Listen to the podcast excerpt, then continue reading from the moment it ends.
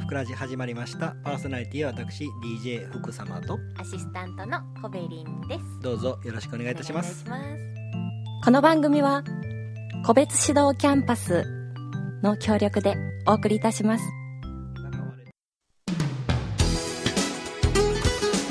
さあ始まりました1月最終週ということでね寒いですねす寒いですうね。んそんな季節ですけれども、まあはい仕方ない冬は寒いもんですわ、うん寒いです。日本においてはうんうん寒くないと困るかもしれないです。そうですね ねえっ、と先日ですね、はいああの私どもの会社の方がうんうん関西はい。 IT100 選というのを受賞したというえー、すこごい。となんですよね IT 百選。 IT100 選うん内容は関西の、はいえー企業ではい。 IT を活用してうん好業績を上げていって、おー他の企業のお手本になる会社というのをはい検証して、うんえー他の人らの参考になればという趣旨が関西 IT100 選百選。なんですよごい。で100選っていうふうにあるけれども、い年間で100社選ばれるというわけじゃなしに、うんうんそこはまあ抽象的な話なのでおーはい年間の中で、うんまあ正直なところで言ったら選出されるのは数社なわけですあー、そっか。でそっか少ないんですね。少ないんですねえー100も選ばないわはいけはいです、で年間の中でうん最優秀賞とはい。はい。優秀賞と、うんで100選入賞というのの3つなわけですね、。はいで今回我々はうんうんうん最優秀賞ではなくて、はい優秀賞ではなくてなくてうんうん関西 IT100 選受賞ということなんです入賞みたいな感だじか。らまあ3位ですわね、 3 3位です。うんうんうん登録された。そううん3位ですノよミネートですね。そうですはい。でうんまあそのあれですよその、うん今回この IT システムをはい開発したのは、はい。あの私どもの会社のはい。米田優太って いう米田優太ですわね米田優太君っていえうのーっとがはいなんとなく合ってると思います。米田優太君が開発のプロジェクトリーダーでしたので、はいはい彼がうんそのなんていうかなどういうシステムかっていうのうのん説明うもんその審査員に説明したおわーけですかよっね、こいいわけですよねはいはいまあでも結果的にはうんうん3位なんですはいねはい私はうん去年は、はいえー稲森経営者 賞最優秀賞はいおめでとうござ一います。昨年ははい稲森経営者賞第1位、はいずっと1位なん です素晴らしい米田に位たいはい。 3位と恥ずかしくないえんーかと、 そんないやが頑張ったじゃん。だってオリンピック出たらどうでしょまあまあそうですけど。皆さんに位たいとはい。銅メダリストの名前なんて覚えてますか、いやーまあでも日本人やしっていうのやったら覚えてますじゃあ荒川静香が金メダル取った時の銀メダリストと銅メダリストの名前誰なんですちょかっとわかんないかもでしょうーん金じゃないとダメやと思うん です厳しい米田厳しいです、ね、もうほんまにあかんいやあかんのですか3位なんてえー、 3位なんてあかうんんまあ一一位の方がいいですけどううんん、でも頑張ったでしょう頑張ったけどやるからには1位を目指せと言いたいね、ね、えー そうですねそうアピールの仕方もあるしそ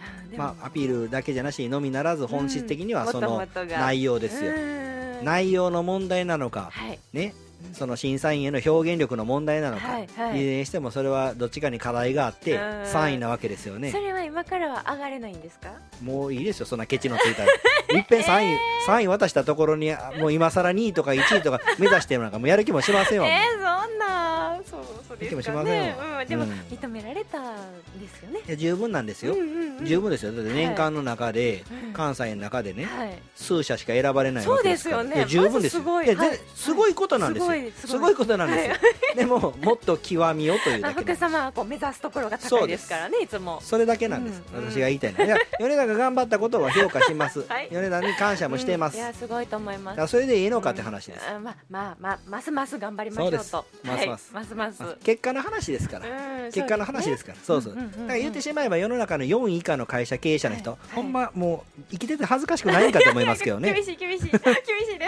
す ほんまに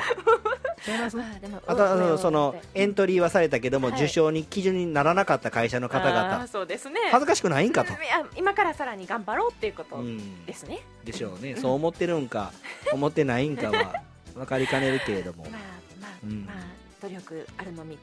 ですかねうん、はいいやあのそうやってうん負けん気を発揮して、はいはいもっと上をというふうに目指うんうんうすんはい会社の経営者が増えたら、うん我が国全体はそうですねもっと良くなると思うんです、うこんなもんでええわとか、はいうん、あ今回はうん受賞入賞せえんかったな、うんうんまあ仕方ないよね、はいで済ますということがあったらね、うんこの世界のねそうですねあの国際間の中でのはい大競争社会の中でははい生き残れないと思うんです、うん日本それでなくてもちょっと弱ってきてますからねそうなんかもっと頑張ろうというこ頑張とりをましょう次回も込めて頑張ります次回じ要するに自らの反省も込めて、はい今意味わからんこと を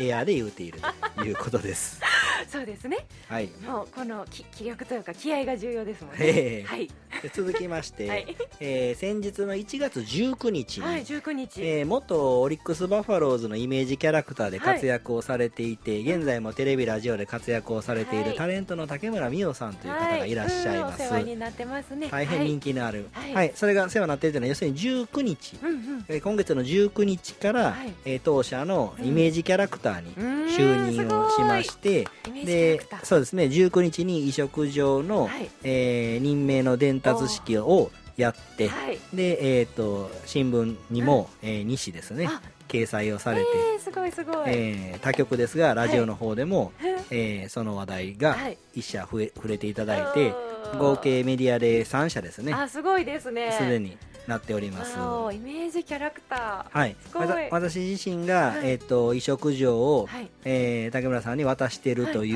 う、えー写真ですよね、えーが、えー新聞の方でもはい出てまして、あーう素敵ん、あのペッパー以来というか 何が何が、はい、ペッパーにも移植状はいペッパーにも移植状を昔渡して あったよあれは NHK さんとか、はいはいうんえー神戸新聞さんあそうでした取材ね、で琵琶湖放送さん、それからあのあれですすね CX、あのー目覚ましテレビですあねそうでした目覚ましテレビフジテレビですねそうだそうもう来ていただいて、だはい、はい結構話題にそうなりましそたねのペッパーを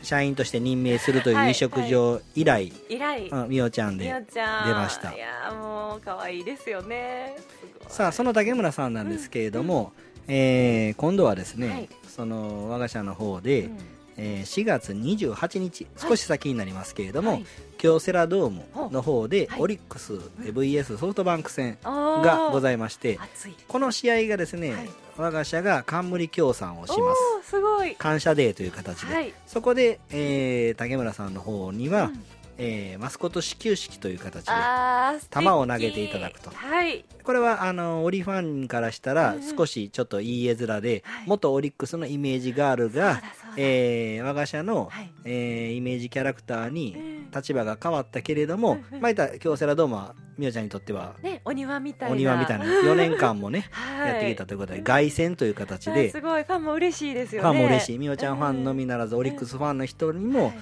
こうちょっとざわざわとあーいい意味でのざわざわとなる日になるんじゃないかなというのが4月28日でございます楽しみですね楽しみですねはい、はいぜひあのーご興味のある京方はセラドーム京セラドーム4月28日はうんうんオリックスソフトバンクす戦ごい熱でございますそこはですねはいえっと予定ではクラシックシリーズということでああえー近鉄バファローズ時代のユニフォームとえー南海ホークスのユニフォームを各選手が着てやるというような企画だという形で現段階では伺っていますのえーでレアレアそうですはいお楽しみくだおさい楽しみにはいまた来ま週た来週